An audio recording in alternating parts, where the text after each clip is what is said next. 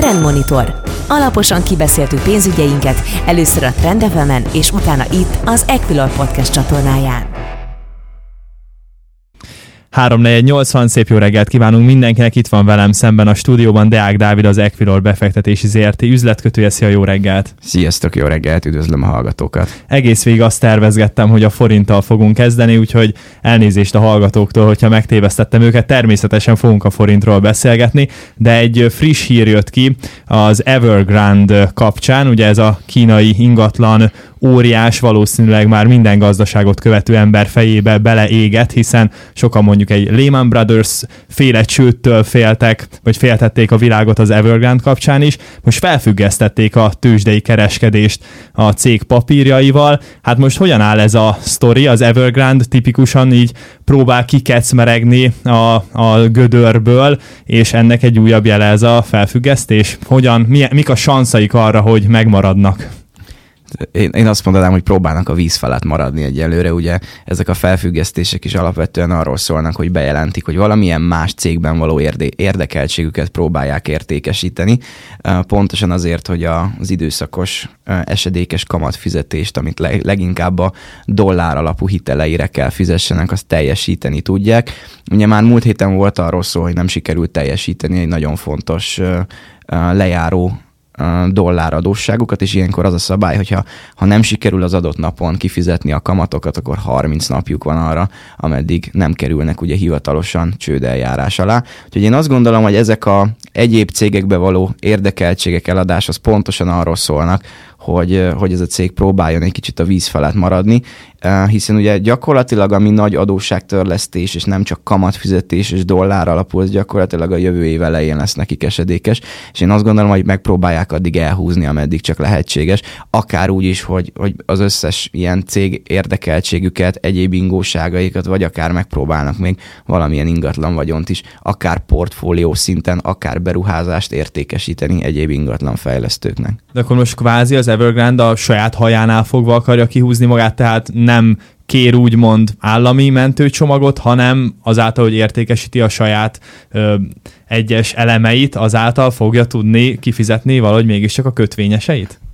Hát ez, ez egy érdekes dolog. Nem, azt nem mondanám, hogy nem kér, szerintem inkább arról van szó, hogy nem kap állami, állami segítséget. Tehát nem kap ez a kínai állam álláspontja, hogy oldják meg maguk, vagy menjenek csődbe. Hivatalosan nincs ilyen álláspont egyébként, de gyakorlatilag láthattuk azt, hogy engedték kifutni a mostani adósságot is, és az Evergrande így próbálja ezt valahogy, ahogy említettem, próbálnak a víz felett maradni még egy, még egy rövid ideig, aztán mindig kitalálnak valamit egyenlőre, hogy, hogy ebből ne legyen még egyenlőre csődeljárás. Én azt gondolom, hogy a kínai államstratégia alapvetően az lesz, hogy a dolláradósság az, az leginkább külföldi befektetők kezébe van, az szerintem kevésbé lesz védve, mint akár a, a yuan alapú adósságuk ez, mondjuk ez csak az én véleményem, aztán meglátjuk a következő hetekben, hogy, hogy hogyan fog ez valójában történni, milyen egyéb hiteleiknek a kamatát hogyan fogják tudni törleszteni. Ez a dolláros adósság, ez mindenképpen ugye érdekes, hiszen gyakorlatilag azzal, hogy megpróbálja, illetve a hírek szerint sikerül is értékesítenie nagyobb részvénypaketteket bankokban, illetve egyéb cégekben, azáltal pont ezeket a kamat fizetéseket fogja tudni teljesíteni valószínűleg 30 napon belül is. Egyébként itt a nagy kockázatot mi jelenti most már? Nyilván már annyira ilyen Lehman Brothers szindrómáról senki nem beszél, vagy erről az ányról. Nem tudom, hogy meg lehet-e nyugtatni úgymond a, a nemzetközi befektetői piacot ebből a szempontból, de kicsit én úgy vettem észre azért, hogy a kezdeti pánik elült, de az viszont egy nagy kockázat lehet, hogy kiderül, hogy még milyen csontvázak hullnak ki, tehát hol van az Evergrande-nak még érdekeltsége, mely szektorokban vannak az érők beágyazva én tovább mennék azért még ennél, mert valóban, ha azt is mondjuk, hogy nem Lehman Brothers szintű a kockázat, de a csontvázakat, amit említettél, az szerintem egy nagyon jó hasonlat, és itt nem csak az Evergrande-re, hanem egyéb kínai ingatlan fejlesztőkre is gondolhatunk, hiszen azt láthatjuk, hogy Kínában olyan szintű ingatlan buborékról van szó, amit itt most Európában mi is látjuk itt az emelkedő ingatlan árakat, de közel sincs az, mint Kínában, ahol gyakorlatilag spekulatív pénzeken, tőkeáttétellel, hitelből építik az idézőjelesen még lakatlan városokat. Vadkapitalizmus Kínában.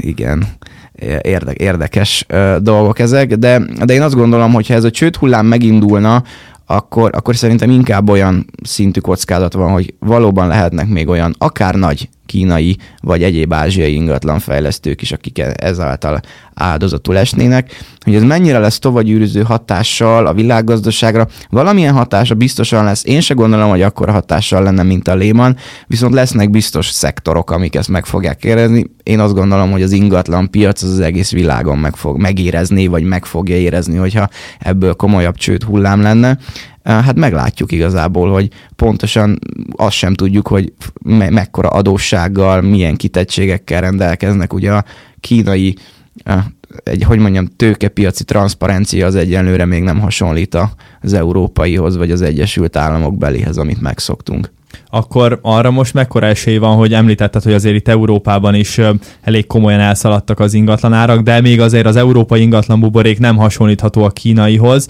Itt Európában elképzelhető egy Evergrande story egyébként, hogyha kicsit szabadjára engeded a fantáziádat? Vagy a szabályozás itt annyira ö, másabb vagy szigorúbb, hogy, hogy ez nem, nem valószínű ilyen szenárió? Hát ez egy nagyon nehéz kérdés. Szerintem nem. Egyenlőre elképzelhető, de még szerintem nem tartunk ott.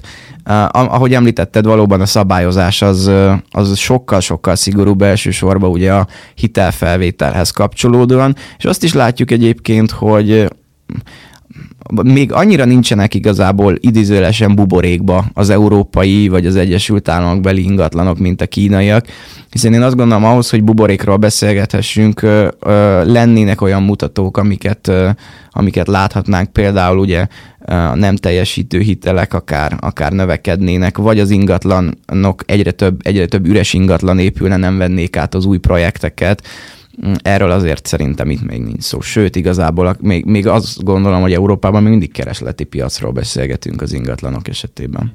Egyébként befektetőként szerinted lehetett számítani arra, hogy itt lesz Kínában egy ilyen eléggé, mm, hát nem túl biztató sztori, tehát nyilván figyelték a befektetők a kínai ingatlanpiaci helyzetet, látták, hogy alakulnak, fújódnak ezek a buborékok.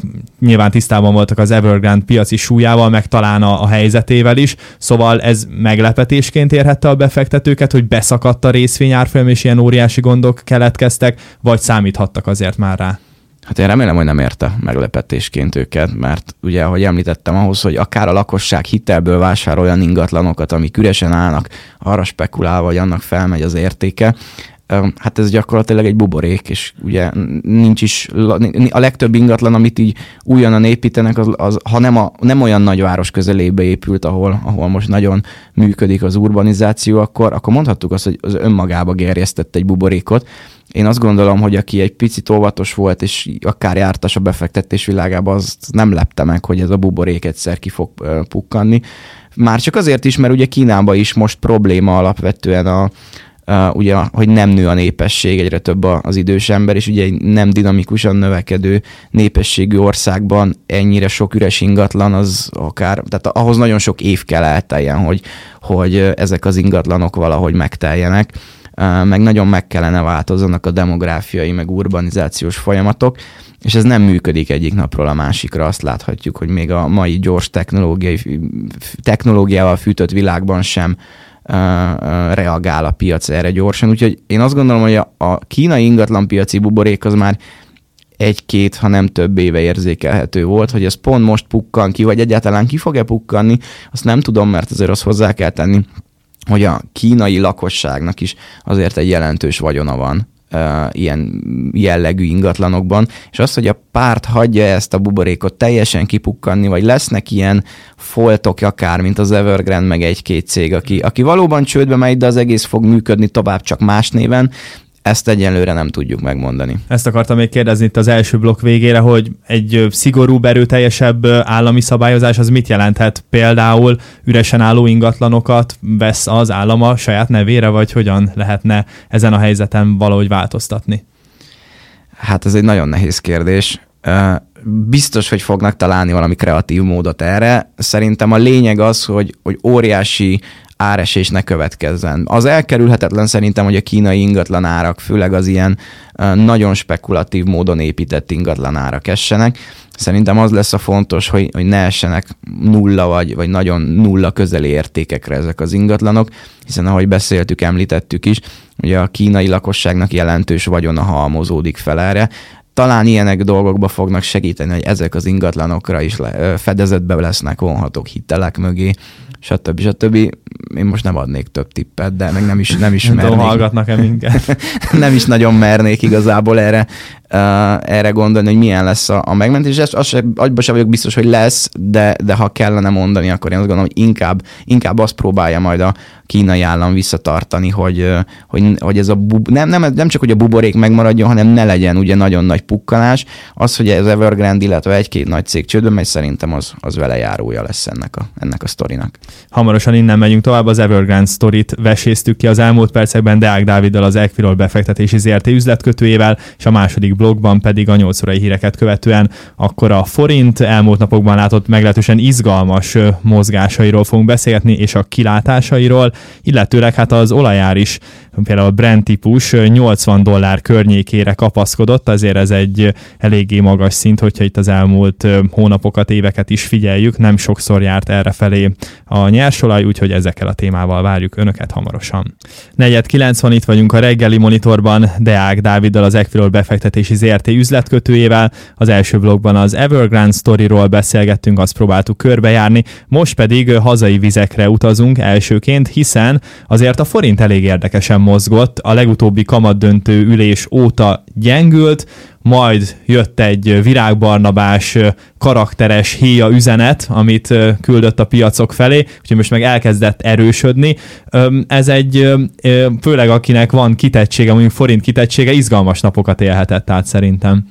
Valóban a forint spekulánsokat most mindenképp érdekelte az elmúlt hét eseménye, hiszen azért láthattuk, ahogy említetted, nagyon szépen elkezdett gyengülni a forint, ugye annak hatására, hogy a, az MNB kizárólag 15 bázispontot emelt az előző kamat döntőülésen az alapkamaton a, Uh, ugye az elemzői konszenzus az, az 25 bázispont volt, és ugye többen mondták, hogy várnánk a 30 bázispontos emelést, ugye ez nem történt meg, és ez meg is fordította egyébként a forint erősödő trendjét, és elkezdett gyengülni.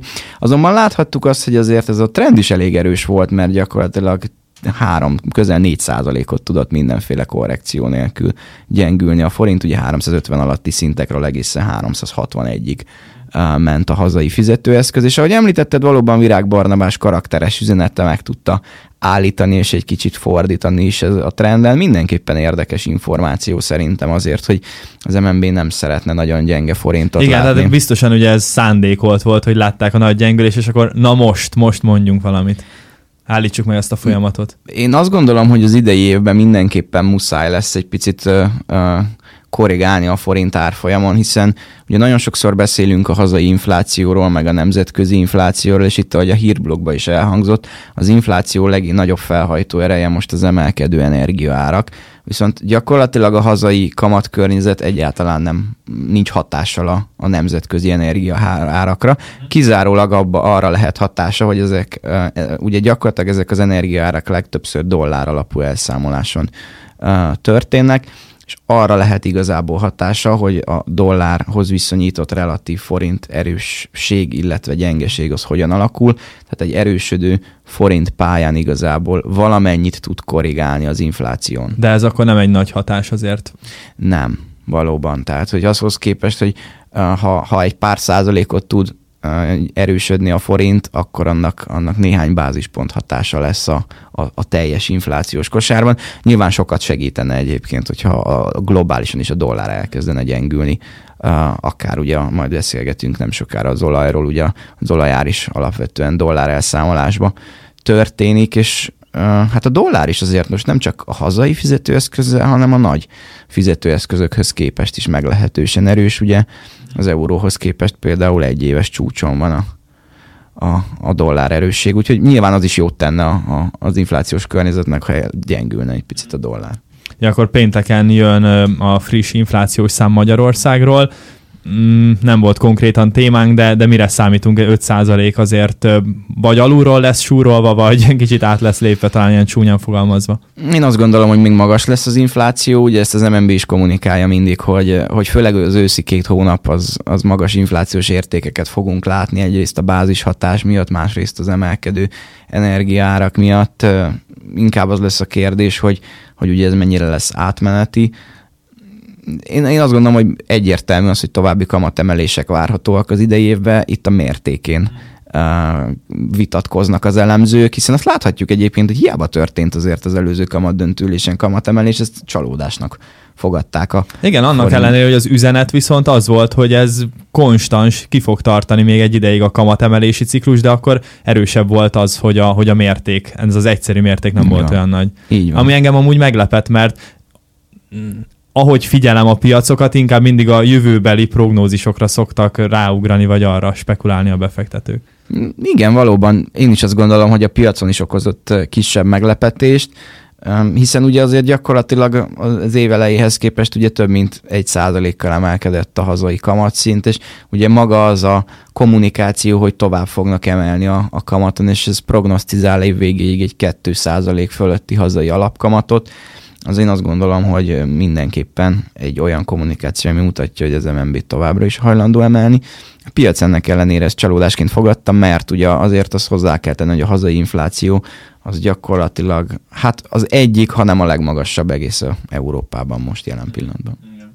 Egyébként nagyon érdekes, pont a kollégád, a, a Varga Zoltán említette, hogy Csehországban volt egy elég nagy kamatemelés, és ott pedig a cseh kormány kritizálta ezt a lépést, mondván, hogy teljesen felesleges kamatot emelni, mert úgyse fogja ez megfékezni az inflációt, mert hogy azt világpiaci folyamatok, például energiaár emelkedés okozza. Te erről mit gondolsz?